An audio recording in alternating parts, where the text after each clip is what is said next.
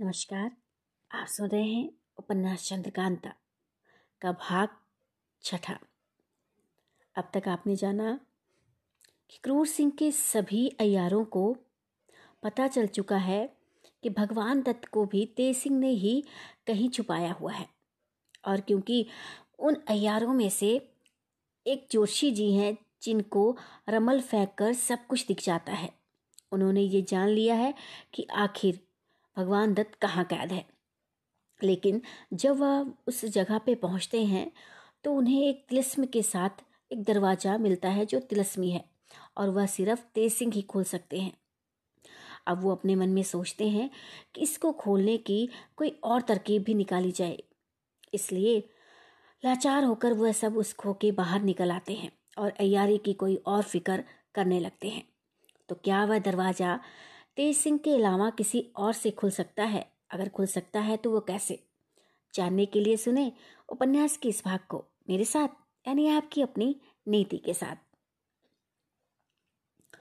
एक दिन तेज सिंह बालादवी के लिए विजयगढ़ के बाहर निकले। पहर दिन बाकी था। जब घूमते फिरते बहुत दूर निकल गए। देखा कि एक पेड़ के नीचे कुंवर वीरेंद्र सिंह बैठे हैं। उनकी सवारी का घोड़ा पेड़ से बंधा हुआ है। सामने एक बारह सिंगा मरा पड़ा है। उसके एक तरफ़ आग सुलग रही है और पास जाने पर देखा कि कुमार के सामने पत्तों पर कुछ टुकड़े गोश्त के भी पड़े हैं। तेज सिंह को देखकर कुमार ने ज़ोर से कहा, आओ भाई तेज सिंह तुम तो विजयगढ़ ऐसा गए कि फिर खबर भी ना ली, क्या हमको एकदम ही भूल गए? तेज सिंह हंसकर, विजयगढ़ मैं मैं आप ही का काम कर रहा हूँ कि अपने बाप का। वीरेंद्र सिंह, अपने बाप का। ये कहकर हंस पड़े। तेज सिंह ने इस बात का कुछ भी जवाब न दिया और हँसते हुए पास जा बैठे। कुमार ने पूछा, कहो, चंद्रकांता से मुलाकात हुई थी? तेज सिंह ने जवाब दिया, इधर जब से मैं गया हूँ, इसी बीच में एक अयार को पकड़ा था। महाराज ने उसको कैद करने का हुक्म दिया, मगर कैद खाने तक पहुँचने ना पाया था कि रास्ते ही में मेरी सूरत बना। उसके साथ ही अयारों ने उसे छुड़ा लिया। फिर अभी तक कोई गिरफ़्तार नहीं हुआ। कुमार, वे लोग भी बड़े शैतान हैं, तेज सिंह। और तो जो हैं, बद्रीनाथ भी चुनारगढ़ से लोगों के साथ आया है। वह बड़ा भारी चालाक है। मुझको अगर खौफ रहता है तो उसी का। खैर, देखा जाएगा क्या हर्ज है ये तो बताइए, आप यहाँ क्या कर रहे हैं? कोई आदमी भी साथ नहीं है। कुमार आज मैं कई आदमियों को लेकर सवेरे ही शिकार खेलने के लिए निकला। दोपहर तक तो हैरान रहा, कुछ हाथ ना लगा। आखिर को यह बारह सिंगा सामने से निकला और मैंने उसके पीछे घोड़ा फेंका। इसने मुझको बहुत हैरान किया, संघ के सब साथी छूट गए। अब इस समय तीर खाकर गिरा है। मुझको भूख बड़ी ज़ोर की लगी थी। इससे जी में आया कि कुछ गोश्त भून के खाऊं। इसी फ़िक्र में बैठा था कि सामने से तुम दिखाई पड़े। अब लो, तुम ही इसको भूनो। मेरे पास कुछ मसाला था, उसको मैंने धो धा कर इन टुकड़ों में लगा दिया है। अब तैयार करो। तुम भी खाओ, मैं भी खाऊं, मगर जल्दी करो, आज दिन भर से कुछ नहीं खाया। तेज सिंह ने बहुत जल्द गोश्त तैयार किया और एक सोते के किनारे, जहाँ साफ़ पानी निकल रहा था, बैठकर दोनों खाने लगे। वीरेंद्र सिंह मसाला पोछ पोछ कर खाते थे। तेज सिंह ने पूछा आप मसाला क्यों पूछ रहे हैं? कुमार ने जवाब दिया, फीका अच्छा मालूम होता है। दो तीन टुकड़े खाकर वीरेंद्र सिंह ने सोते में से चुल्लू भर के खूब पानी पिया और कहा, बस भाई, मेरी तबीयत भर गई। दिन भर भूखे रहने पर कुछ खाया नहीं जाता। तेज सिंह ने कहा, आप खाइए चाहे ना खाइए, मैं तो छोड़ता नहीं, बड़े मज़े का बन पड़ा है। आखिर जहाँ तक बन पड़ा, खूब खाया और तब हाथ मुँह धोकर बोले, चलिए अब आपको नौगढ़ पहुंचाकर फिर फिरेंगे। वीरेंद्र सिंह, चलो, कहकर घोड़े पर सवार हुए और तेसिंह पैदल साथ चले। थोड़ी दूर जाकर तेसिंह बोले, ना मालूम क्यों मेरा सिर घूमता है? कुमार ने कहा, तुम मांस ज़्यादा खा गए हो, उससे गर्मी हो गई है। थोड़ी दूर गए थे कि तेज सिंह चक्कर खाकर ज़मीन पर गिर पड़े। वीरेंद्र सिंह ने छत घोड़े पर से कूद कर उनके हाथ पैर खूब कस के गठरी में बाँध पीठ पर लाद लिया और घोड़े की बाग थाम विजयगढ़ का रास्ता लिया। थोड़ी दूर जाकर ज़ोर से जफील बजाई, जिसकी आवाज़ जंगल में दूर दूर तक गूंज गई। थोड़ी देर में क्रूर सिंह, पन्नालाल राम नारायण और जोशी जी आ पहुँचे। पन्नालाल ने खुश होकर कहा, वाह जी बद्रीनाथ, तुमने तो बड़ा भारी काम कर दिया। बड़े ज़बरदस्त को फांसा अब क्या है ले लिया? क्रूर सिंह मारे खुशी के उछल पड़ा। बद्रीनाथ ने जो अभी तक कुंवर वीरेंद्र सिंह बना हुआ था, गठरी पीठ से उतार कर ज़मीन पर रख दी और राम नारायण से कहा, तुम इस घोड़े को नौगढ़ पहुँचा दो। जिस अस्तबल से चुरा लाए थे, उसी के पास छोड़ाओ। आप ही लोग बाँध लेंगे। ये सुनकर राम नारायण घोड़े पर सवार होकर नौगढ़ चला गया। बद्रीनाथ ने तेज सिंह की गठरी अपनी पीठ पर ला दी और अयारों को कुछ समझा बुझाकर चुनारगढ़ का रास्ता लिया। तेज सिंह को मालूम था कि रोज महाराज जयसिंह के दरबार में जाते और सलाम करके कुर्सी पर बैठ जाते। दो एक दिन महाराज ने तेज सिंह की कुर्सी खाली देखी। हरदयाल सिंह से पूछा कि आजकल तेज सिंह नज़र नहीं आते, क्या तुमसे मुलाकात हुई थी? दीवान साहब ने अर्ज़ किया, नहीं, मुझसे भी मुलाकात नहीं हुई। आप दरियाफ्त करके अर्ज़ करूँगा।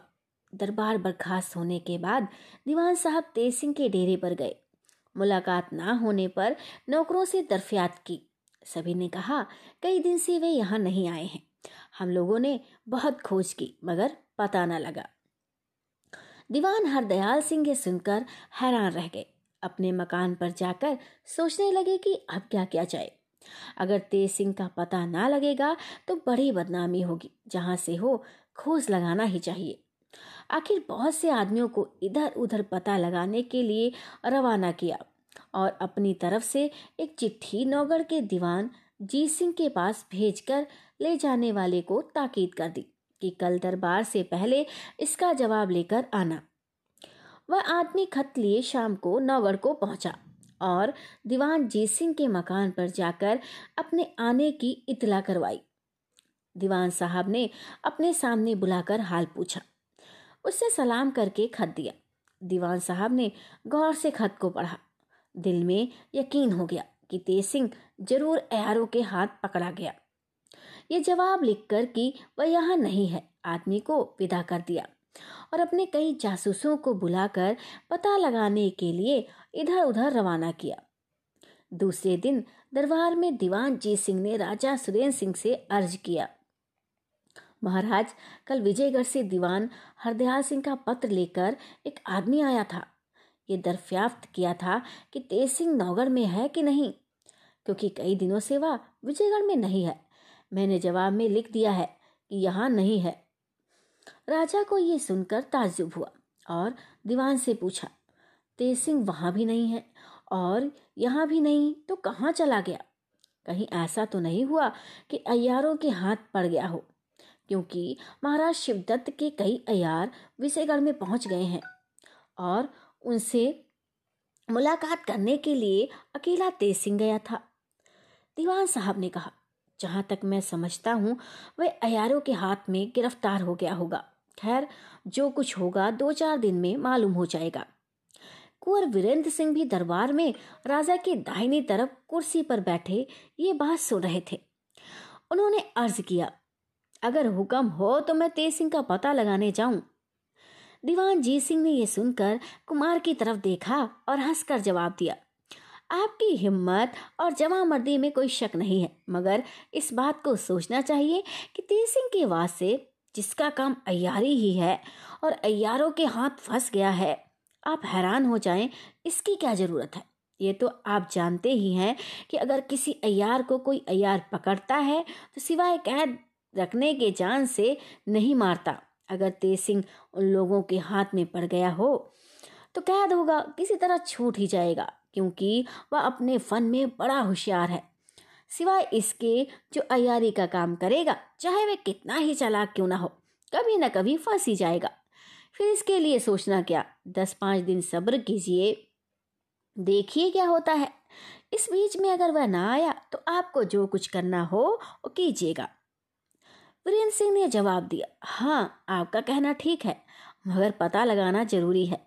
ये सोचकर कि वह चलाक है छूट आएगा, खोज ना करना मुनासिब नहीं। जी सिंह ने कहा, सच है, आपको मोहब्बत के सबब से उसका ज़्यादा ख्याल है। खैर, देखा जाएगा। इस और राजा सुरेंद्र सिंह ने कहा, और कुछ नहीं तो किसी को पता लगाने के लिए भेजो। इसके जवाब में दीवान साहब ने कहा, कई जासूसों का पता लगाने के लिए भेज चुका हूँ। राजा और कुंवर वीरेंद्र सिंह चुप रहे, मगर ख्याल इस बात का किसी के दिल से न गया। विजयगढ़ में दूसरे दिन दरबार में जयसिंह ने फिर हरदयाल सिंह से पूछा, कहीं तेज सिंह का पता लगा? दीवान साहब ने कहा, यहाँ तो तेज सिंह का पता नहीं लगता, शायद नौगढ़ में हो। मैंने वहाँ भी आदमी भेजा है, अब आता ही होगा, जो कुछ है मालूम हो जाएगा। ये बातें हो रही थी कि खत का जवाब लिए वह आदमी आ पहुँचा जो नौगढ़ गया था। हरदयाल सिंह ने जवाब पढ़ा और बड़े अफसोस के साथ महाराज से अर्ज़ किया कि नौगढ़ में भी तेज सिंह नहीं है। ये उनके बाप जीत सिंह के हाथ का खत मेरे खत के जवाब में आया है। महाराज ने कहा, उसका पता लगाने के लिए कुछ फ़िक्र की गई या नहीं? हरदयाल सिंह ने कहा हाँ कई जासूस मैंने इधर उधर भेजे हैं। महाराज को तेज सिंह का बहुत अफसोस रहा। दरबार बर्खास्त करके महल में चले गए। बात ही बात में महाराज ने तेज सिंह का ज़िक्र महारानी से किया और कहा, किस्मत का फेर इसे ही कहते हैं। क्रूर सिंह ने तो हलचल मचा ही रखी थी। मदद के वास्ते एक तेज सिंह आया था, सो कई दिन से उसका भी पता नहीं लगता। अब मुझे उसके लिए सुरेंद्र सिंह से शर्मिंदगी उठानी पड़ेगी। तेज सिंह का चाल चलन, बातचीत इलम और चलाकी पर जब ख्याल करता हूँ, तबीयत उमड़ आती है। बड़ा लायक लड़का है। उसके चेहरे पर उदासी तो कभी देखी ही नहीं। महारानी ने भी तेज सिंह के हाल पर बहुत अफसोस किया। इत्तेफाक से चपला उस वक्त वहीं खड़ी थी। ये हाल सुन वहाँ से चली और चंद्रकांता के पास पहुँची। तेज सिंह का हाल जब कहाना चाहती थी, जी उमड़ आता था। कुछ कह ना सकती थी। चंद्रकांता ने उसकी दशा देख पूछा, क्यों? क्या है? इस वक्त तेरी अजब हालत हो रही है। कुछ मुँह से कह तो सही? इस बात का जवाब देने से चपला ने मुँह खोला कि उसका गला भराया आँखों से आँसू टपक पड़े। कुछ जवाब ही ना दे सकी। चंद्रकांता को और भी ताजुब हुआ। पूछा तो रोती क्यों है? कुछ बोल भी तो। आखिर चपला ने अपने को संभाला और बहुत मुश्किल से कहा, महाराज की जुबानी सुना है कि तेज सिंह को महाराज शिवदत्त के अयारों ने गिरफ़्तार कर लिया है। अब वीरेंद्र सिंह का आना भी मुश्किल होगा, क्योंकि उनका वही एक बड़ा सहारा था। इतना कहा था कि पूरे तौर पर आँसू भराए और खूब खोलकर रोने लगी। इसकी हालत से चंद्रकांता समझ गई कि चपला भी तेज सिंह को चाहती है। मगर सोचने लगी कि चलो अच्छा ही है, इसमें भी हमारा ही भला है। मगर तेज सिंह के हाल और चपला की हालत पर बहुत अफसोस हुआ। फिर चपला से कहा, उनको छुड़ाने की यही फ़िक्र हो रही है। क्या तेरे रोने से वे छूट जाएँगे? तुझसे कुछ नहीं हो सकता तो मैं ही कुछ करूँ? चंपा भी वहाँ बैठी ये अफसोस भरी बातें सुन रही थी। बोली, अगर हुक्म हो तो मैं तेज सिंह की खोज में जाऊँ? चपला ने कहा, अभी तो इस लायक नहीं हुई है। चंपा बोली क्यों? अब मेरे में क्या कसर है? क्या मैं यारी नहीं कर सकती? चपला ने कहा। हाँ यारी तो कर सकती है, मगर उन लोगों का मुकाबला नहीं कर सकती, जिन लोगों ने तेज सिंह जैसे चलाक अयार को पकड़ लिया है। हाँ मुझको राजकुमारी हुक्म दे तो मैं खोज में जाऊँ। चंद्रकांता ने कहा। इसमें भी हुक्म की ज़रूरत है। तेरी मेहनत से अगर वे छूटेंगे तो जन्म भर उनको कहने लायक रहेगी। अब तू जाने दे। जा, जाने में देर मत कर। चपला ने चंपा से कहा, देख, मैं जाती हूँ, पर अयार लोग बहुत से आए हुए हैं। ऐसा ना हो कि मेरे जाने के बाद कुछ नया बखेड़ा मचे। खैर, और तो जो होगा देखा जाएगा। तू राजकुमारी से होशियार रही हो। अगर तुझसे कुछ भूल हुई या राजकुमारी पर किसी तरह की आफत आई तो मैं जन्म भर तेरा मुँह ना देखूँगी। चंपा ने कहा, इस बात से आप खातिर जमा रखें। मैं बराबर होशियार रहा करूँगी। चपला अपने अयारी के सामान से लैस हो और कुछ दक्षिणी ढंग के जेवर तथा कपड़े ले तेज सिंह की खोज में निकल पड़ी। चपला कोई साधारण औरत ना थी। खूबसूरती और नजाकत के अलावा उसमें ताकत भी थी। दो चार आदमियों से लड़ जाना या उनको गिरफ़्तार कर लेना उसके लिए एक अतना सा काम था। शस्त्र विद्या को पूरे तौर पर जानती थी। अयारी के फन के अलावा और भी कई गुण उसमें थे। गाने और बजाने में उस्ताद, नाचने में कारीगर, आतिशबाजी बनाने का बड़ा शौक था। कहाँ तक लिखें, कोई फन ऐसा ना था जिसको चपला ना जानती हो। रंग उसका गोरा, बदन हर जगह सुढोल। नाजुक हाथ पाँव की तरफ़ ख्याल करने से यही ज़ाहिर होता था कि इसे एक फूल से मारना खून करना है। उसको जब कहीं बाहर जाने की ज़रूरत पड़ती थी तो अपनी खूबसूरती जानबूझकर बिगाड़ डालती थी या भेष बदल लेती थी। अब इस वक्त शाम हो गई, बल्कि कुछ रात भी जा चुकी है। चंद्रमा अपनी पूरी किरणों से निकला हुआ है। चपला अपनी असली सूरत में चली जा रही है। अयारी का बटुआ बगल में लटकाए कमन कमर में कसे। और खंजर भी लगाए हुए जंगल ही जंगल कदम बढ़ाए जा रही है। तेसिंह की याद ने उसको ऐसा बेकल कर दिया है कि अपने बदन की भी खबर नहीं। उसको ये मालूम नहीं कि वह किस काम के लिए बाहर निकली है या कहाँ जा रही है। उसके आगे क्या है? पत्थर है या गड्ढा? नदी है या नाला? खाली पैर बढ़ाए जाना ही उसका काम है। आँखों से आँसू की बूंदें गिर रही हैं। सारा कपड़ा भीग गया है। थोड़ी थोड़ी दूर पर ठोकर खाती है। उंगलियों से खून गिर रहा है, मगर उसको इसका कुछ ख्याल नहीं। आगे एक नाला आया जिस पर चपला ने कुछ ध्यान न दिया और धम से उस नाले में गिर पड़ी। सिर फट गया, खून निकलने लगा। कपड़े बदन के सब भीग गए। अब उसको इस बात का ख्याल हुआ कि तेज सिंह को छुड़ाने या खोजने चली है। उसके मुँह से छट ये बात निकली, हाय प्यारे, मैं तुमको बिल्कुल भूल गई। तुम्हारे छुड़ाने की फ़िक्र मुझको जरा भी ना रही, उसी की ये सचा मिली। जब चपला संभल गई और सोचने लगी कि वह किस जगह है, खूब गौर करने पर उसे मालूम हुआ कि रास्ता बिल्कुल भूल गई है और एक भयानक जंगल में आ फंसी है। कुछ क्षण के लिए तो वह बहुत डर गई, मगर फिर दिल को संभाला। उस खतरनाक नाले से पीछे फिरी और सोचने लगी, इसमें तो कोई शक नहीं कि तेसिंह को महाराज शिवदत्त के अयारों ने पकड़ लिया है तो ज़रूर चुनारगढ़ ही भी ले गए होंगे। पहले वही खोज करनी चाहिए, जब ना मिलेंगे तो दूसरी जगह पता लगाऊँगी।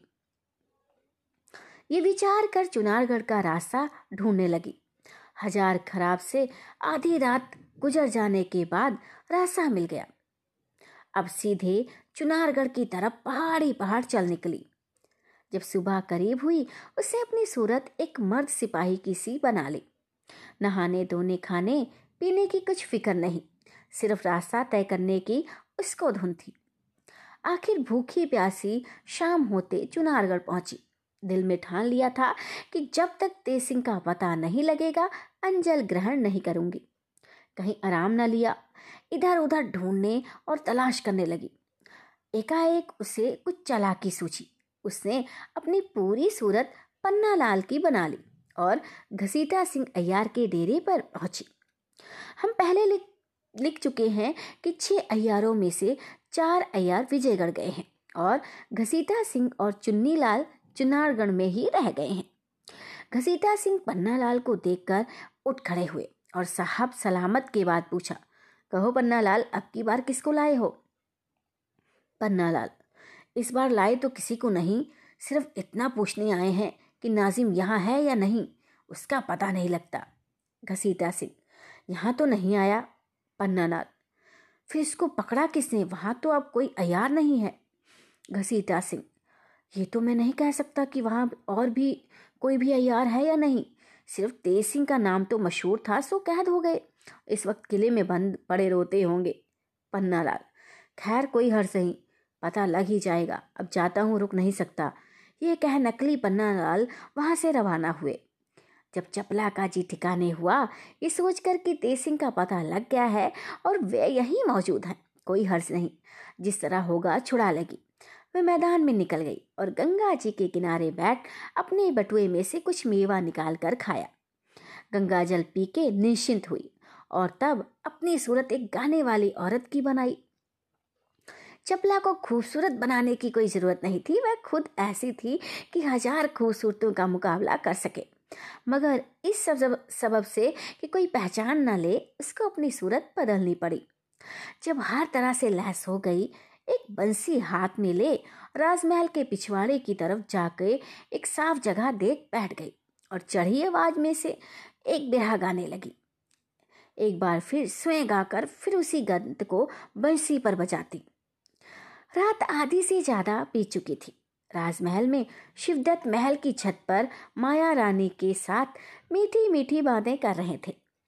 एकाएक गाने की आवाज़ उनके कानों में गई और महारानी ने भी सुनी। दोनों ने बातें करना छोड़ दिया और कान लगाकर गौर से सुनने लगे। थोड़ी देर बाद बंशी की आवाज़ आने लगी, जिसका बोल साफ़ मालूम पड़ता था। महाराज की तबीयत बेचैन हो गई। छत झट से नौकरानी को बुलाकर हुक्म दिया। किसी को कहो, अभी जाकर उसको इस महल के नीचे ले आए, जिसके गाने की आवाज़ आ रही है। हुक्म पाते ही पहरेदार दौड़ गए। देखा कि एक नाजुक बदन बैठी गा रही है। उसकी सूरत देखकर लोगों के होशो हवास ठिकाने न रहे। बहुत देर के बाद बोले, महाराज ने महल के करीब आपको बुलाया है और आपका गाना सुनने के बहुत मुशक्क बैठे हैं। मतलब बहुत ही बेचैन होकर बैठे हैं। चपला ने कुछ इनकार न किया। उन लोगों के साथ महल के नीचे चली आई और गाने लगी। उसके गाने ने महाराज को बेताब कर दिया। दिल को रोक ना सके। हुक्म दिया कि उसको दीवान खाने में ले जाकर बैठाया जाए और रोशनी का बंदोबस्त हो। हम भी आते हैं। महारानी ने कहा, आवाज़ से ये औरत मालूम होती है। क्या हर्ज है अगर महल में ही बुला लें? महाराज ने कहा पहले उसको देख समझ तो लें, फिर जैसा होगा किया जाएगा। अगर यहाँ आने लायक होगी तो तुम्हारी खातिर भी कर दी जाएगी। हुक्म की देर थी, सब सामान लैस हो गया। महाराज, दीवान खाने में जा बिराजे बीबी चपला ने झुककर सलाम किया।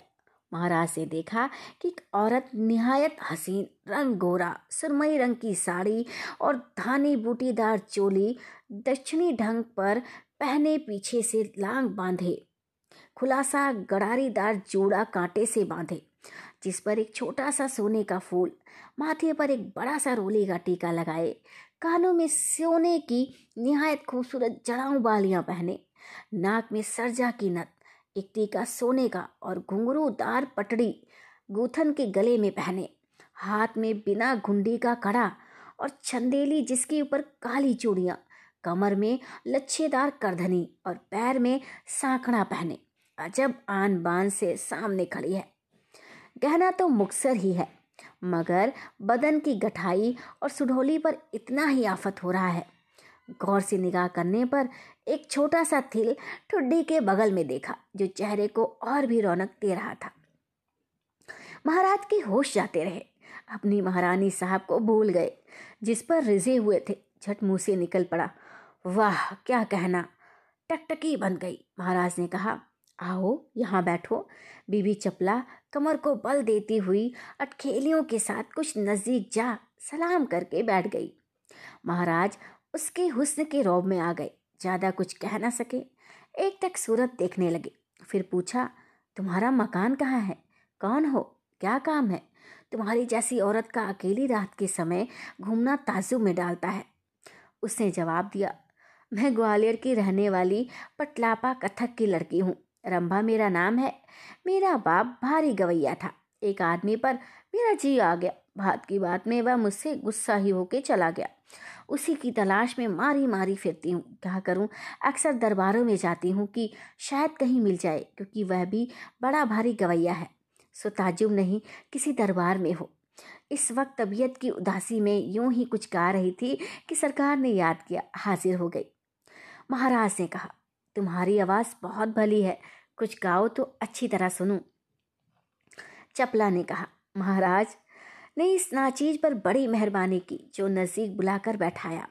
और लौंडी को इज़्ज़त दी। अगर आप मेरा गाना सुनना चाहते हैं तो अपने मुलाजिम सर्पदारों, यानी कि साज बजाने वालों को तलब करें। वे लोग साथ दें तो कुछ गाने का लुत्फ उठाए वैसे तो मैं हर तरह से गाने को तैयार हूँ। ये सुन महाराज बहुत खुश हुए और हुक्म दिया कि सरपदा हाजिर किए जाएँ। सपर्दा हाजिर किए जाएँ। प्यारे दौड़ गए और सपर्दाओं का सरकारी हुक्म सुनाया। वे सब हैरान हो गए कि तीन पहर रात गुजरे महाराज को क्या सूझी है, मगर लाचार होकर आना ही पड़ा।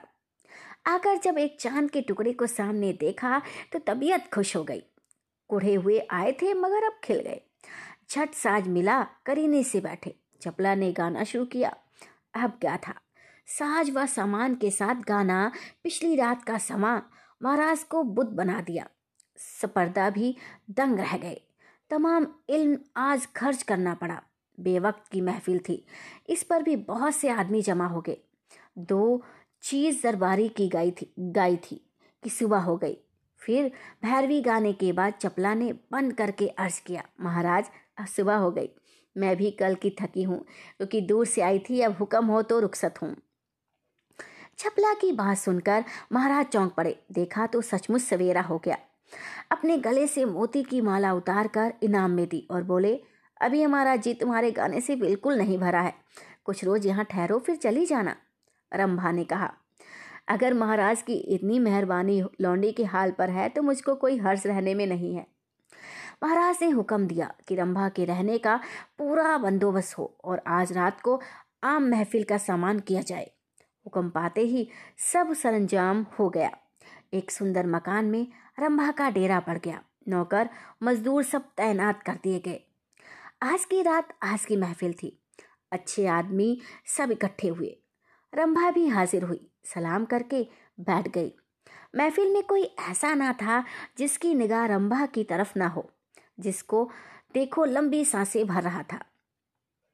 आपस में सब यही कहते थे कि, वाह, क्या भोली सूरत है। क्यों?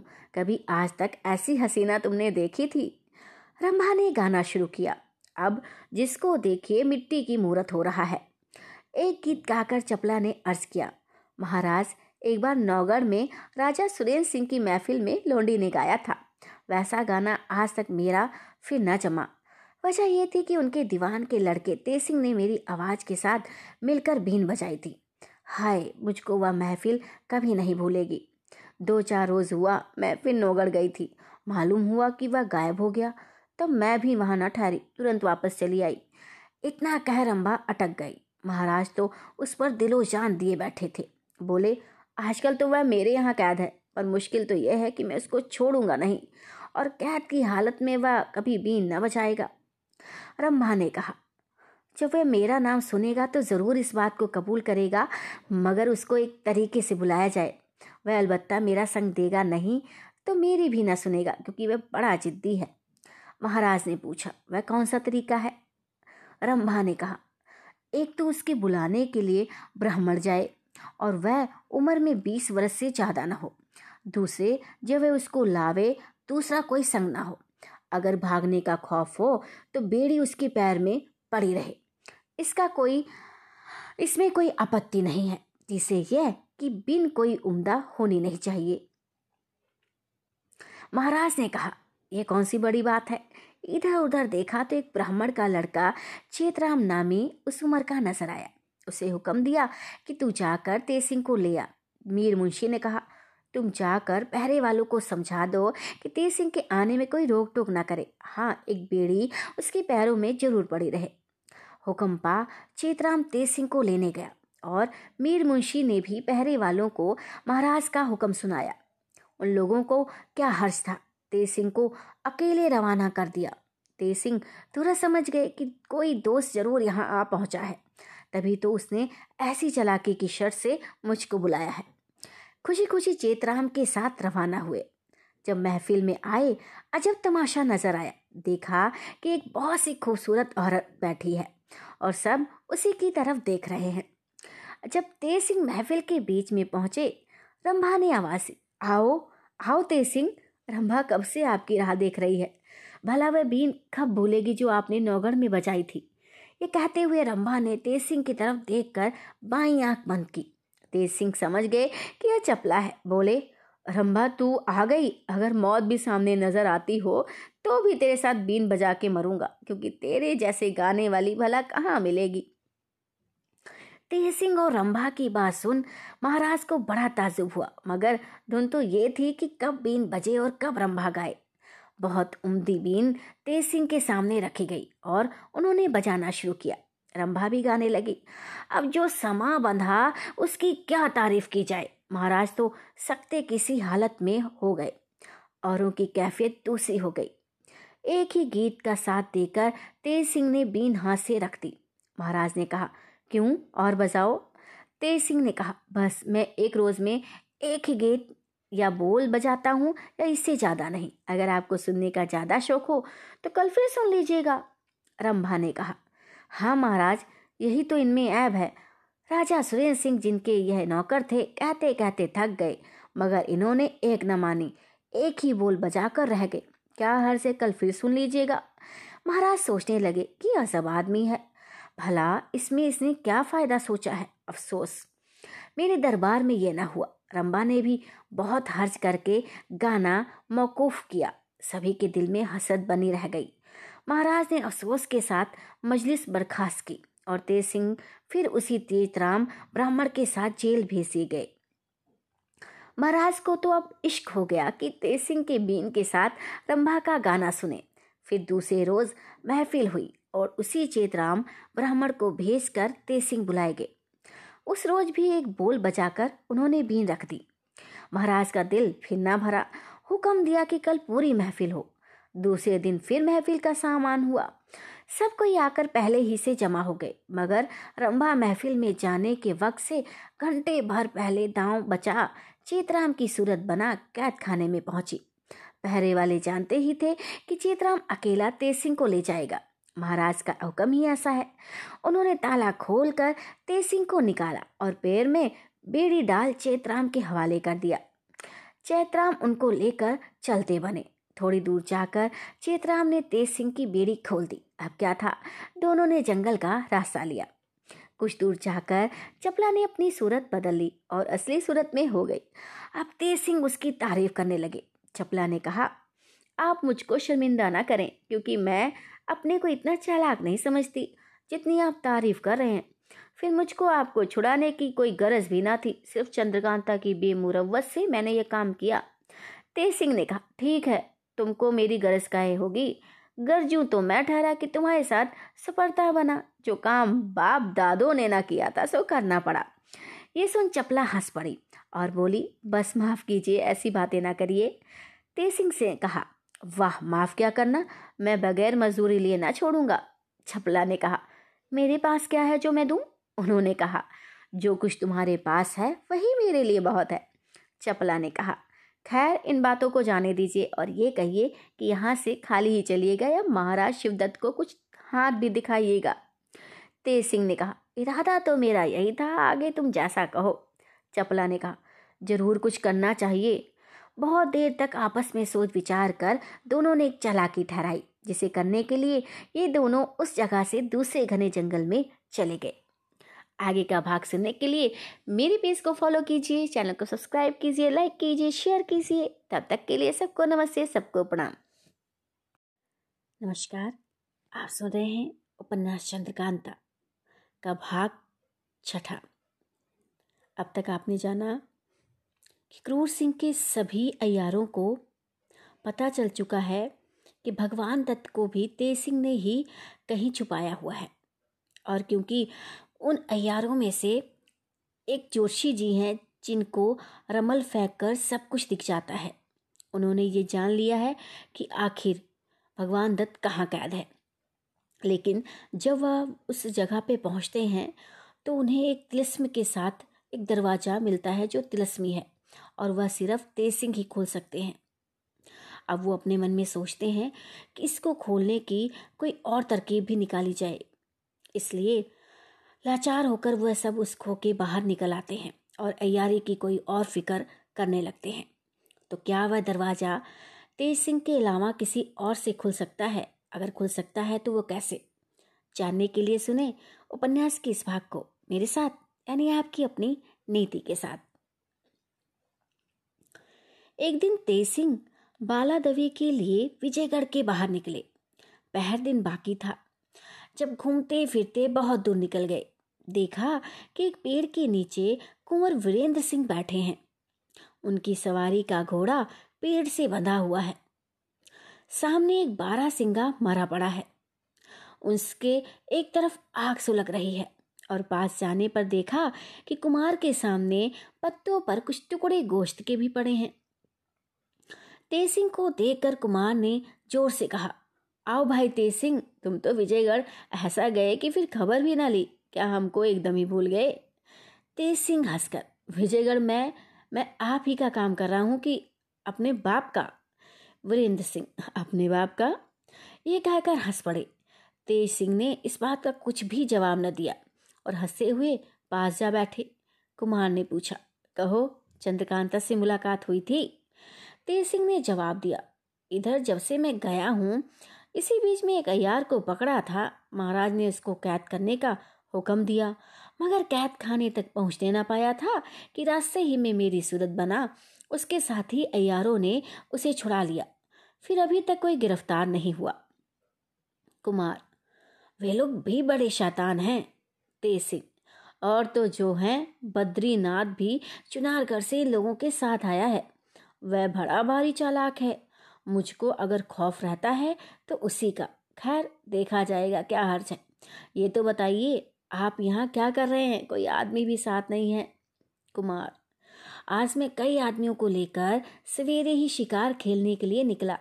दोपहर तक तो हैरान रहा, कुछ हाथ ना लगा। आखिर को यह बारह सिंगा सामने से निकला और मैंने उसके पीछे घोड़ा फेंका। इसने मुझको बहुत हैरान किया। संघ के सब साथी छूट गए। अब इस समय तीर खाकर गिरा है। मुझको भूख बड़ी ज़ोर की लगी थी। इससे जी में आया कि कुछ गोश्त भून के खाऊं। इसी फ़िक्र में बैठा था कि सामने से तुम दिखाई पड़े। अब लो, तुम ही इसको भूनो। मेरे पास कुछ मसाला था। उसको मैंने धो धा कर इन टुकड़ों में लगा दिया है। अब तैयार करो। तुम भी खाओ, मैं भी खाऊं। मगर जल्दी करो, आज दिन भर से कुछ नहीं खाया। तेज सिंह ने बहुत जल्द गोश्त तैयार किया। और एक सोते के किनारे, जहाँ साफ़ पानी निकल रहा था, बैठकर दोनों खाने लगे। वीरेंद्र सिंह मसाला पोंछ पोछ कर खाते थे। तेज सिंह ने पूछा, आप मसाला क्यों पोछ रहे हैं? कुमार ने जवाब दिया, फीका अच्छा मालूम होता है।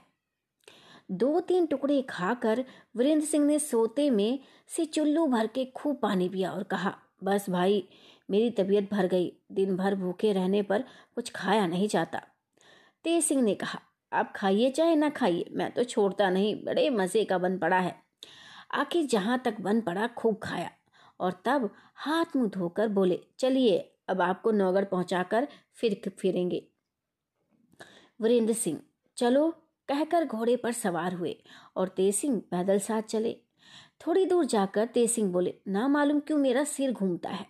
कुमार ने कहा, तुम मांस ज़्यादा खा गए हो, उससे गर्मी हो गई है। थोड़ी दूर गए थे कि तेज सिंह चक्कर खाकर ज़मीन पर गिर पड़े।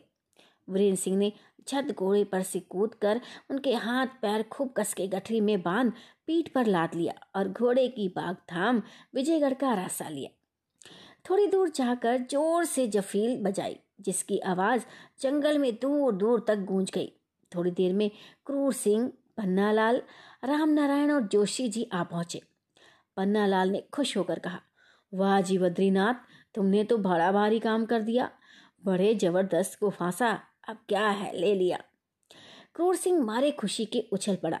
बद्रीनाथ ने, जो अभी तक कुंवर वीरेंद्र सिंह बना हुआ था, गठरी पीठ से उतार कर ज़मीन पर रख दी और राम नारायण से कहा, तुम इस घोड़े को नौगढ़ पहुँचा दो। जिस अस्तबल से चुरा लाए थे, उसी के पास छोड़ाओ आप ही लोग बाँध लेंगे। ये सुनकर राम नारायण घोड़े पर सवार होकर नौगढ़ चला गया। बद्रीनाथ ने तेज सिंह की गठरी अपनी पीठ पर ला दी और अयारों को कुछ समझा बुझाकर चुनारगढ़ का रास्ता लिया। तेज सिंह को मालूम था कि रोज महाराज जयसिंह के दरबार में जाते और सलाम करके कुर्सी पर बैठ जाते। दो एक दिन महाराज ने तेज सिंह की कुर्सी खाली देखी। हरदयाल सिंह से पूछा कि आजकल तेज सिंह नज़र नहीं आते, क्या तुमसे मुलाकात हुई थी? दीवान साहब ने अर्ज़ किया, नहीं, मुझसे भी मुलाकात नहीं हुई। अब दरियाफ्त करके अर्ज़ करूँगा। दरबार बर्खास्त होने के बाद दीवान साहब तेज सिंह के डेरे पर गए। मुलाकात ना होने पर नौकरों से दरफियात की। सभी ने कहा, कई दिन से वे यहाँ नहीं आए हैं। हम लोगों ने बहुत खोज की, मगर पता न लगा दीवान हरदयाल सिंह ये सुनकर हैरान रह गए। अपने मकान पर जाकर सोचने लगे कि अब क्या किया जाए। अगर तेज सिंह का पता ना लगेगा तो बड़ी बदनामी होगी। जहाँ से हो, खोज लगाना ही चाहिए। आखिर बहुत से आदमियों को इधर उधर पता लगाने के लिए रवाना किया और अपनी तरफ़ से एक चिट्ठी नौगढ़ के दीवान जीत सिंह के पास भेजकर ले जाने वाले को ताकीद कर दी कि कल दरबार से पहले इसका जवाब लेकर आना। वह आदमी खत लिए शाम को नौगढ़ को पहुँचा। और दीवान जीत सिंह के मकान पर जाकर अपने आने की इतला करवाई। दीवान साहब ने अपने सामने बुलाकर हाल पूछा। उससे सलाम करके खत दिया। दीवान साहब ने गौर से खत को पढ़ा। दिल में यकीन हो गया कि तेज सिंह ज़रूर अयारों के हाथ पकड़ा गया। ये जवाब लिखकर कि वह यहाँ नहीं है, आदमी को विदा कर दिया और अपने कई जासूसों को बुलाकर पता लगाने के लिए इधर उधर रवाना किया। दूसरे दिन दरबार में दीवान जीत सिंह ने राजा सुरेंद्र सिंह से अर्ज़ किया। महाराज, कल विजयगढ़ से दीवान हरदयाल सिंह का पत्र लेकर एक आदमी आया था। ये दरफ्याफ्त किया था कि तेज सिंह नौगढ़ में है कि नहीं, क्योंकि कई दिनों से वह विजयगढ़ में नहीं है। मैंने जवाब में लिख दिया है कि यहाँ नहीं है। राजा को ये सुनकर ताज्जुब हुआ और दीवान से पूछा तेज सिंह वहाँ भी नहीं है और यहाँ भी नहीं तो कहाँ चला गया? कहीं ऐसा तो नहीं हुआ कि अयारों के हाथ पड़ गया हो, क्योंकि महाराज शिवदत्त के कई अयार विजयगढ़ में पहुँच गए हैं और उनसे मुलाकात करने के लिए अकेला तेज सिंह गया था। दीवान साहब ने कहा, जहाँ तक मैं समझता हूँ वह अयारों के हाथ में गिरफ़्तार हो गया होगा। खैर, जो कुछ होगा दो चार दिन में मालूम हो जाएगा। कुंवर वीरेंद्र सिंह भी दरबार में राजा की दाहिनी तरफ़ कुर्सी पर बैठे ये बात सुन रहे थे। उन्होंने अर्ज़ किया, अगर हुक्म हो तो मैं तेज सिंह का पता लगाने जाऊँ। दीवान जीत सिंह ने यह सुनकर कुमार की तरफ़ देखा और हंसकर जवाब दिया, आपकी हिम्मत और जमा मर्दी में कोई शक नहीं है, मगर इस बात को सोचना चाहिए कि तेज सिंह के वास्ते जिसका काम अयारी ही है और अयारों के हाथ फंस गया है आप हैरान हो जाएँ, इसकी क्या ज़रूरत है? ये तो आप जानते ही हैं कि अगर किसी अयार को कोई अयार पकड़ता है तो सिवाय कैद रखने के जान से नहीं मारता। अगर तेज सिंह उन लोगों के हाथ में पड़ गया हो तो कैद होगा, किसी तरह छूट ही जाएगा, क्योंकि वह अपने फन में बड़ा होशियार है। सिवाय इसके, जो अयारी का काम करेगा, चाहे वह कितना ही चालाक क्यों ना हो, कभी ना कभी फंस ही जाएगा। फिर इसके लिए सोचना क्या? दस पाँच दिन सब्र कीजिए। देखिए क्या होता है। इस बीच में अगर वह ना आया तो आपको जो कुछ करना हो, वो कीजिएगा। वीरेंद्र सिंह ने जवाब दिया हाँ आपका कहना ठीक है, मगर पता लगाना ज़रूरी है। ये सोचकर कि वह चलाक है छूट आएगा, खोज ना करना, मुनासिब नहीं। जी सिंह ने कहा, सच है, आपको मोहब्बत के सबब से उसका ज़्यादा ख्याल है। खैर, देखा जाएगा। ये सुन राजा सुरेंद्र सिंह ने कहा, और कुछ नहीं तो किसी को पता लगाने के लिए भेजो। इसके जवाब में दीवान साहब ने कहा, कई जासूसों का पता लगाने के लिए भेज चुका हूँ। राजा और कुंवर वीरेंद्र सिंह चुप रहे, मगर ख्याल इस बात का किसी के दिल से न गया। विजयगढ़ में दूसरे दिन दरबार में जयसिंह ने फिर हरदयाल सिंह से पूछा, कहीं तेज सिंह का पता लगा? दीवान साहब ने कहा यहाँ तो तेज सिंह का पता नहीं लगता। शायद नौगढ़ में हो। मैंने वहाँ भी आदमी भेजा है। अब आता ही होगा। जो कुछ है, मालूम हो जाएगा। ये बातें हो रही थी। कि खत का जवाब लिए वह आदमी आ पहुँचा जो नौगढ़ गया था। हरदयाल सिंह ने जवाब पढ़ा और बड़े अफसोस के साथ महाराज से अर्ज़ किया कि नौगढ़ में भी तेज सिंह नहीं है। ये उनके बाप जीत सिंह के हाथ का खत मेरे खत के जवाब में आया है। महाराज ने कहा, उसका पता लगाने के लिए कुछ फ़िक्र की गई या नहीं? हरदयाल सिंह ने कहा हाँ कई जासूस मैंने इधर उधर भेजे हैं। महाराज को तेज सिंह का बहुत अफसोस रहा। दरबार बर्खास्त करके महल में चले गए। बात ही बात में महाराज ने तेज सिंह का ज़िक्र महारानी से किया और कहा, किस्मत का फेर इसे ही कहते हैं। क्रूर सिंह ने तो हलचल मचा ही रखी थी। मदद के वास्ते एक तेज सिंह आया था, सो कई दिन से उसका भी पता नहीं लगता। अब मुझे उसके लिए सुरेंद्र सिंह से शर्मिंदगी उठानी पड़ेगी। तेज सिंह का चाल चलन बातचीत, इलम और चलाकी पर जब ख्याल करता हूँ, तबीयत उमड़ आती है। बड़ा लायक लड़का है। उसके चेहरे पर उदासी तो कभी देखी ही नहीं। महारानी ने भी तेज सिंह के हाल पर बहुत अफसोस किया। इत्तेफाक से चपला उस वक्त वहीं खड़ी थी। ये हाल सुन वहाँ से चली और चंद्रकांता के पास पहुँची। तेज सिंह का हाल जब कहना चाहती थी, जी उमड़ आता था। कुछ कह ना सकती थी। चंद्रकांता ने उसकी दशा देख पूछा, क्यों? क्या है? इस वक्त तेरी अजब हालत हो रही है। कुछ मुँह से कह तो सही? इस बात का जवाब देने से चपला ने मुँह खोला कि उसका गला भराया आँखों से आँसू टपक पड़े। कुछ जवाब ही ना दे सकी। चंद्रकांता को और भी ताजुब हुआ। पूछा, तू रोती क्यों है? कुछ बोल भी तो। आखिर चपला ने अपने को संभाला और बहुत मुश्किल से कहा, महाराज की जुबानी सुना है कि तेज सिंह को महाराज शिवदत्त के अयारों ने गिरफ़्तार कर लिया है। अब वीरेंद्र सिंह का आना भी मुश्किल होगा, क्योंकि उनका वही एक बड़ा सहारा था। इतना कहा था कि पूरे तौर पर आँसू भराए और खूब खुलकर रोने लगी। इसकी हालत से चंद्रकांता समझ गई कि चपला भी तेज सिंह को चाहती है। मगर सोचने लगी कि चलो अच्छा ही है, इसमें भी हमारा ही भला है।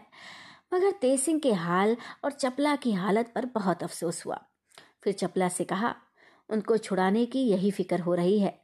क्या तेरे रोने से वह छूट जाएँगे? तुझसे कुछ नहीं हो सकता तो मैं ही कुछ करूँ। चंपा भी वहाँ बैठी ये अफसोस भरी बातें सुन रही थी। बोली, अगर हुक्म हो तो मैं तेज सिंह की खोज में जाऊँ? चपला ने कहा, अभी तू इस लायक नहीं हुई है। चंपा बोली, क्यों? अब मेरे में क्या कसर है? क्या मैं यारी नहीं कर सकती? चपला ने कहा हाँ यारी तो कर सकती है, मगर उन लोगों का मुकाबला नहीं कर सकती, जिन लोगों ने तेज सिंह जैसे चलाक अयार को पकड़ लिया है। हाँ मुझको राजकुमारी हुक्म दें तो मैं खोज में जाऊँ। चंद्रकांता ने कहा, इसमें भी हुक्म की ज़रूरत है। तेरी मेहनत से अगर वे छूटेंगे तो जन्म भर उनको कहने लायक रहेगी। अब तू जाने दे। जा, जाने में देर मत कर। चपला ने चंपा से कहा, देख, मैं जाती हूँ, पर अयार लोग बहुत से आए हुए हैं। ऐसा ना हो कि मेरे जाने के बाद कुछ नया बखेड़ा मचे। खैर, और तो जो होगा देखा जाएगा। तू राजकुमारी से होशियार रही हो। अगर तुझसे कुछ भूल हुई या राजकुमारी पर किसी तरह की आफत आई तो मैं जन्म भर तेरा मुँह ना देखूँगी। चंपा ने कहा, इस बात से आप खातिर जमा रखें, मैं बराबर होशियार रहा करूँगी। चपला अपने अयारी के सामान से लैस हो और कुछ दक्षिणी ढंग के जेवर तथा कपड़े ले तेज सिंह की खोज में निकल पड़ी। चपला कोई साधारण औरत ना थी। खूबसूरती और नजाकत के अलावा उसमें ताकत भी थी। दो चार आदमियों से लड़ जाना या उनको गिरफ़्तार कर लेना, उसके लिए एक अतना सा काम था। शस्त्र विद्या को पूरे तौर पर जानती थी। अयारी के फन के अलावा और भी कई गुण उसमें थे। गाने और बजाने में उस्ताद, नाचने में कारीगर, आतिशबाजी बनाने का बड़ा शौक था। कहाँ तक लिखें, कोई फन ऐसा ना था जिसको चपला ना जानती हो। रंग उसका गोरा बदन हर जगह सुढोल। नाजुक हाथ पाँव की तरफ़ ख्याल करने से यही ज़ाहिर होता था कि इसे एक फूल से मारना, खून करना है। उसको जब कहीं बाहर जाने की ज़रूरत पड़ती थी तो अपनी खूबसूरती जानबूझकर बिगाड़ डालती थी या भेष बदल लेती थी। अब इस वक्त शाम हो गई, बल्कि कुछ रात भी जा चुकी है। चंद्रमा अपनी पूरी किरणों से निकला हुआ है। चपला अपनी असली सूरत में चली जा रही है। अयारी का बटुआ बगल में लटकाए कमन कमर में कसे और खंजर भी लगाए हुए जंगल ही जंगल कदम बढ़ाए जा रही है। तेज सिंह की याद ने उसको ऐसा बेकल कर दिया है कि अपने बदन की भी खबर नहीं। उसको ये मालूम नहीं कि वह किस काम के लिए बाहर निकली है या कहाँ जा रही है। उसके आगे क्या है? पत्थर है या गड्ढा? नदी है या नाला, खाली पैर बढ़ाए जाना ही उसका काम है। आँखों से आँसू की बूंदें गिर रही हैं। सारा कपड़ा भीग गया है। थोड़ी थोड़ी दूर पर ठोकर खाती है। उंगलियों से खून गिर रहा है, मगर उसको इसका कुछ ख्याल नहीं। आगे एक नाला आया जिस पर चपला ने कुछ ध्यान न दिया और धम से उस नाले में गिर पड़ी। सिर फट गया। खून निकलने लगा। कपड़े बदन के सब भीग गए। अब उसको इस बात का ख्याल हुआ कि तेज सिंह को छुड़ाने या खोजने चली है। उसके मुँह से झट ये बात निकली। हाय प्यारे, मैं तुमको बिल्कुल भूल गई। तुम्हारे छुड़ाने की फ़िक्र मुझको जरा भी ना रही। उसी की यह सजा मिली। जब चपला संभल गई और सोचने लगी कि वह किस जगह है, खूब गौर करने पर उसे मालूम हुआ कि रास्ता बिल्कुल भूल गई है। और एक भयानक जंगल में आ फंसी है। कुछ क्षण के लिए तो वह बहुत डर गई, मगर फिर दिल को संभाला। उस खतरनाक नाले से पीछे फिरी और सोचने लगी, इसमें तो कोई शक नहीं कि तेज सिंह को महाराज शिवदत्त के अयारों ने पकड़ लिया है तो ज़रूर चुनारगढ़ ही भी ले गए होंगे। पहले वही खोज करनी चाहिए, जब ना मिलेंगे तो दूसरी जगह पता लगाऊँगी। ये विचार कर चुनारगढ़ का रास्ता ढूँढने लगी। हज़ार खराब से आधी रात गुजर जाने के बाद रास्ता मिल गया। अब सीधे चुनारगढ़ की तरफ़ पहाड़ी पहाड़ चल निकली। जब सुबह करीब हुई, उसे अपनी सूरत एक मर्द सिपाही की सी बना ली। नहाने धोने खाने पीने की कुछ फ़िक्र नहीं, सिर्फ़ रास्ता तय करने की उसको धुन थी। आखिर भूखी प्यासी शाम होते चुनारगढ़ पहुँची। दिल में ठान लिया था कि जब तक तेज सिंह का पता नहीं लगेगा, अंजल ग्रहण नहीं करूँगी। कहीं आराम न लिया। इधर उधर ढूँढने और तलाश करने लगी। एकाएक उसे कुछ चालाकी सूझी। उसने अपनी पूरी सूरत पन्ना लाल की बना ली और घसीटा सिंह अय्यार के डेरे पर पहुँची। हम पहले लिख लिख चुके हैं कि छह अय्यारों में से चार अय्यार विजयगढ़ गए हैं और घसीटा सिंह और चुन्नी लाल चुनारगढ़ में ही रह गए हैं। घसीटा सिंह पन्ना लाल को देखकर उठ खड़े हुए और साहब सलामत के बाद पूछा, कहो पन्ना लाल अब की बार किसको लाए हो? पन्ना लाल इस बार लाए तो किसी को नहीं, सिर्फ़ इतना पूछने आए हैं कि नाजिम यहाँ है या नहीं, उसका पता नहीं लगता। घसीटा सिंह, यहाँ तो नहीं आया? पन्ना लाल फिर इसको पकड़ा किसने? वहाँ तो अब कोई अयार नहीं है। घसीटा सिंह ये तो मैं नहीं कह सकता कि वहाँ और भी कोई भी अयार है या नहीं। सिर्फ़ तेज सिंह का नाम तो मशहूर था, सो कैद हो गए। इस वक्त किले में बंद पड़े रोते होंगे, पन्ना लाल। खैर, कोई हर सही पता लग ही जाएगा। अब जाता हूँ, रुक नहीं सकता।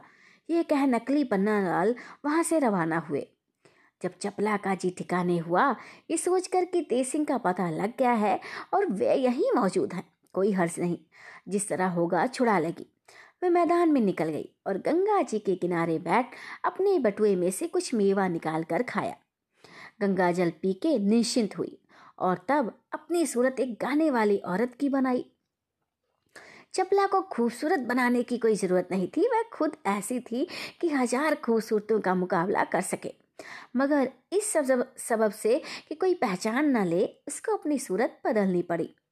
जब हर तरह से लैस हो गई एक बंसी हाथ में ले राजमहल के पिछवाड़े की तरफ़ जाकर एक साफ़ जगह देख बैठ गई और चढ़ी आवाज़ में से एक बिरहा गाने लगी।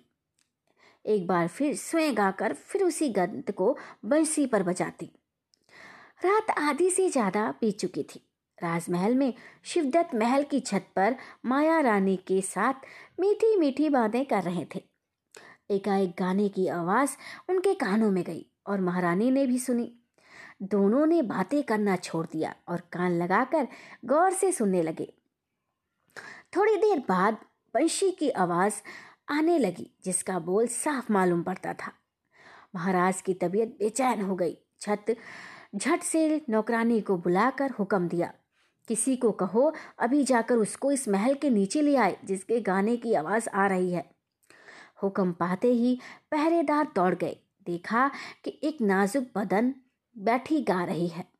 उसकी सूरत देखकर लोगों के होशो हवास ठिकाने न रहे। बहुत देर के बाद बोले, महाराज ने महल के करीब आपको बुलाया है और आपका गाना सुनने के बहुत मुशक्क बैठे हैं। मतलब बहुत ही बेचैन होकर बैठे हैं। चपला ने कुछ इनकार न किया। उन लोगों के साथ महल के नीचे चली आई और गाने लगी। उसके गाने ने महाराज को बेताब कर दिया। दिल को रोक ना सके। हुक्म दिया कि उसको दीवान खाने में ले जाकर बैठाया जाए। और रोशनी का बंदोबस्त हो, हम भी आते हैं। महारानी ने कहा, आवाज़ से ये औरत मालूम होती है, क्या हर्ज है अगर महल में ही बुला लें? महाराज ने कहा, पहले उसको देख समझ तो लें, फिर जैसा होगा किया जाएगा। अगर यहाँ आने लायक होगी तो तुम्हारी कातिल भी कर दी जाएगी। हुक्म की देर थी, सब सामान लैस हो गया। महाराज दीवान खाने में जा बिराजे बीबी चपला ने झुककर सलाम किया। महाराज ने देखा कि एक औरत निहायत हसीन रंग गोरा सुरमई रंग की साड़ी और धानी बूटीदार चोली दक्षिणी ढंग पर पहने पीछे से लांग बांधे। खुलासा गड़ारीदार जोड़ा कांटे से बांधे, जिस पर एक छोटा सा सोने का फूल, माथे पर एक बड़ा सा रोली का टीका लगाए, कानों में सोने की निहायत खूबसूरत जड़ाऊ बालियाँ पहने, नाक में सरजा की नत एक टीका सोने का और घुंघरूदार पटड़ी गूथन के गले में पहने। हाथ में बिना घुंडी का कड़ा और छंदेली जिसके ऊपर काली चूड़ियाँ, कमर में लच्छेदार करधनी और पैर में सांकड़ा पहने। अजब आन बान से सामने खड़ी है। गहना तो मुक्सर ही है, मगर बदन की गठाई और सुढोली पर इतना ही आफत हो रहा है।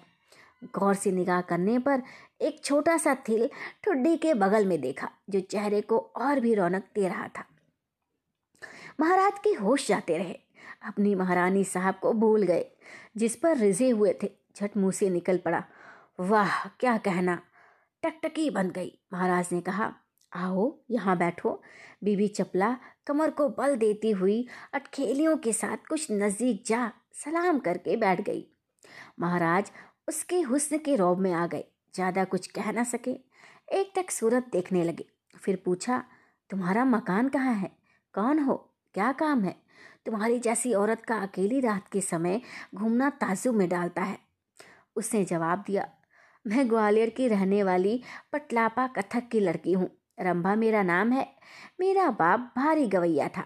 एक आदमी पर मेरा जी आ गया। बात की बात में वह मुझसे गुस्सा ही होके चला गया। उसी की तलाश में मारी मारी फिरती हूँ। क्या करूँ? अक्सर दरबारों में जाती हूँ कि शायद कहीं मिल जाए, क्योंकि वह भी बड़ा भारी गवैया है। सो ताजुब नहीं, किसी दरबार में हो। इस वक्त तबीयत की उदासी में यूँ ही कुछ गा रही थी कि सरकार ने याद किया, हाजिर हो गई। महाराज ने कहा, तुम्हारी आवाज़ बहुत भली है, कुछ गाओ तो अच्छी तरह सुनूं। चपला ने कहा, महाराज ने इस नाचीज पर बड़ी मेहरबानी की, जो नज़दीक बुलाकर बैठाया। और लौंडी को इज़्ज़त दी, अगर आप मेरा गाना सुनना चाहते हैं तो अपने मुलाजिम सर्पदारों यानी कि साज बजाने वालों को तलब करें। वे लोग साथ दें तो कुछ गाने का लुत्फ उठाए वैसे तो मैं हर तरह से गाने को तैयार हूँ। ये सुन महाराज बहुत खुश हुए और हुक्म दिया कि सरपदा हाजिर किए जाएँ। सपर्दा हाजिर किए जाएँ। प्यारे दौड़ गए और सपर्दाओं का सरकारी हुक्म सुनाया। वे सब हैरान हो गए कि तीन पहर रात गुजरे, महाराज को क्या सूझी है? मगर लाचार होकर आना ही पड़ा। आकर जब एक चाँद के टुकड़े को सामने देखा तो तबीयत खुश हो गई। कुढ़े हुए आए थे, मगर अब खिल गए। झट साज मिला, करीने से बैठे। चपला ने गाना शुरू किया। अब क्या था? साज व सामान के साथ गाना, पिछली रात का समा, महाराज को बुद्ध बना दिया। सपर्दा भी दंग रह गए। तमाम इल्म आज खर्च करना पड़ा। बेवक्त की महफिल थी। इस पर भी बहुत से आदमी जमा हो गए। दो चीज़ दरबारी की गाई थी गाई थी कि सुबह हो गई। फिर भैरवी गाने के बाद चपला ने बंद करके अर्ज़ किया, महाराज सुबह हो गई। मैं भी कल की थकी हूँ, क्योंकि तो दूर से आई थी, अब हुक्म हो तो रुखसत हूँ। छपला की बात सुनकर महाराज चौंक पड़े। देखा तो सचमुच सवेरा हो गया। अपने गले से मोती की माला उतार कर इनाम में दी और बोले, अभी हमारा जी तुम्हारे गाने से बिल्कुल नहीं भरा है। कुछ रोज यहाँ ठहरो, फिर चली जाना। रंभा ने कहा, अगर महाराज की इतनी मेहरबानी लौंडी के हाल पर है तो मुझको कोई हर्ष रहने में नहीं है। महाराज ने हुक्म दिया कि रंभा के रहने का पूरा बंदोबस्त हो और आज रात को आम महफिल का सामान किया जाए। हुक्म पाते ही सब सरंजाम हो गया। एक सुंदर मकान में रंभा का डेरा पड़ गया। नौकर मजदूर सब तैनात कर दिए गए। आज की रात आज की महफिल थी। अच्छे आदमी सब इकट्ठे हुए।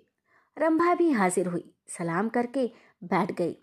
महफिल में कोई ऐसा ना था जिसकी निगाह रंभा की तरफ़ ना हो, जिसको देखो लंबी साँसें भर रहा था। आपस में सब यही कहते थे कि, वाह, क्या उस भोली सूरत है। क्यों? कभी आज तक ऐसी हसीना तुमने देखी थी? रंभा ने गाना शुरू किया। अब जिसको देखिए मिट्टी की मूर्त हो रहा है। एक गीत गाकर चपला ने अर्ज़ किया।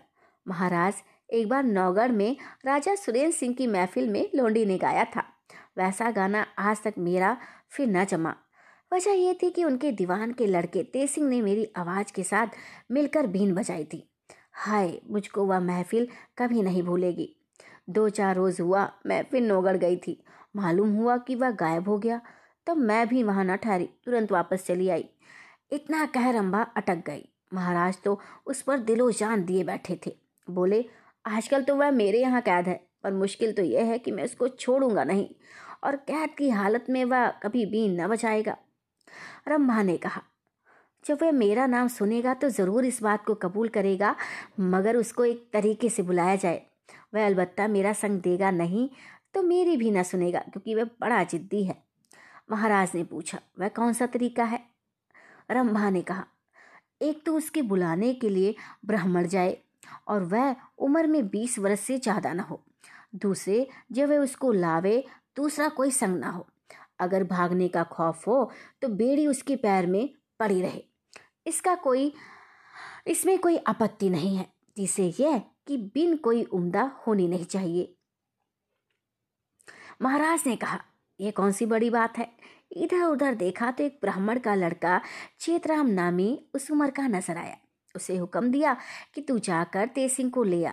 मीर मुंशी ने कहा, तुम जाकर पहरे वालों को समझा दो कि तेज सिंह के आने में कोई रोक टोक ना करे। हाँ एक बेड़ी उसके पैरों में ज़रूर पड़ी रहे। हुक्म पा चेतराम तेज सिंह को लेने गया और मीर मुंशी ने भी पहरे वालों को महाराज का हुक्म सुनाया। उन लोगों को क्या हर्ष था? तेसिंह को अकेले रवाना कर दिया। तेज सिंह तुरंत समझ गए कि कोई दोस्त ज़रूर यहाँ आ पहुँचा है। तभी तो उसने ऐसी चलाकी की शर्त से मुझको बुलाया है। खुशी खुशी चेतराम के साथ रवाना हुए। जब महफिल में आए, अजब तमाशा नज़र आया। देखा कि एक बहुत सी खूबसूरत औरत बैठी है और सब उसी की तरफ़ देख रहे हैं। जब तेज सिंह महफिल के बीच में पहुँचे, रंभा ने आवाज़ आओ आओ तेज सिंह रंभा कब से आपकी राह देख रही है? भला वह बीन कब भूलेगी जो आपने नौगढ़ में बचाई थी? ये कहते हुए रंभा ने तेज सिंह की तरफ़ देखकर बाई आँख बंद की। तेज सिंह समझ गए कि यह चपला है। बोले, रंभा, तू आ गई? अगर मौत भी सामने नज़र आती हो तो भी तेरे साथ बीन बजा के मरूँगा, क्योंकि तेरे जैसे गाने वाली भला कहाँ मिलेगी? तेज सिंह और रंभा की बात सुन महाराज को बड़ा ताजुब हुआ। मगर धुन तो ये थी कि कब बीन बजे और कब रंभा गाए बहुत उम्दी बीन तेज सिंह के सामने रखी गई और उन्होंने बजाना शुरू किया। रंभा भी गाने लगी। अब जो समा बंधा, उसकी क्या तारीफ़ की जाए? महाराज तो सकते किसी हालत में हो गए। औरों की कैफियत दूसरी हो गई।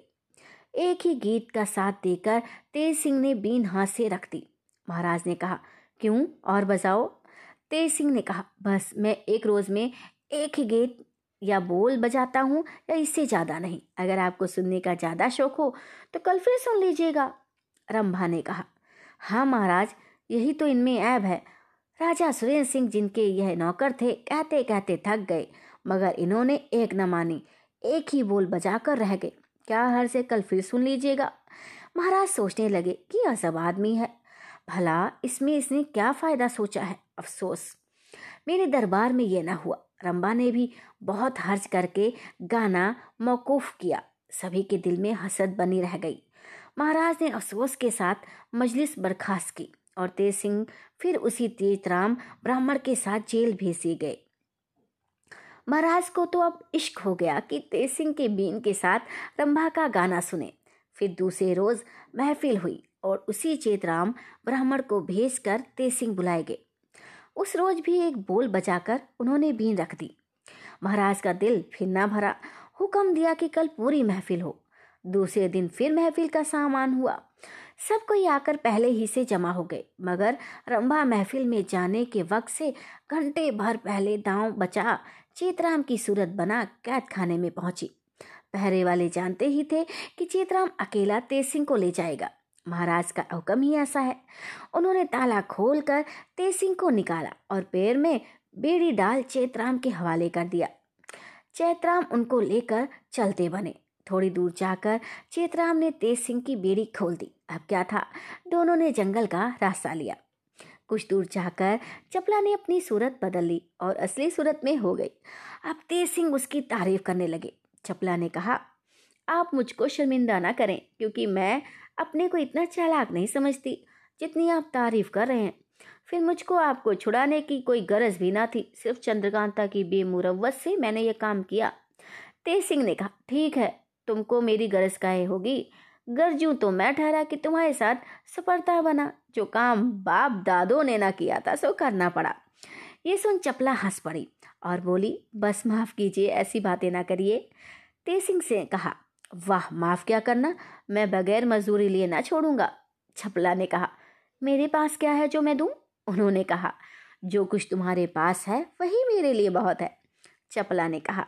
खैर, इन बातों को जाने दीजिए और ये कहिए कि यहाँ से खाली ही चलिएगा या महाराज शिवदत्त को कुछ हाथ भी दिखाइएगा। तेज सिंह ने कहा, इरादा तो मेरा यही था, आगे तुम जैसा कहो चपला ने कहा। ज़रूर कुछ करना चाहिए बहुत देर तक आपस में सोच विचार कर दोनों ने एक चलाकी ठहराई, जिसे करने के लिए ये दोनों उस जगह से दूसरे घने जंगल में चले गए। आगे का भाग सुनने के लिए मेरे पेज को फॉलो कीजिए चैनल को सब्सक्राइब कीजिए लाइक कीजिए शेयर कीजिए। तब तक के लिए सबको नमस्ते, सबको प्रणाम।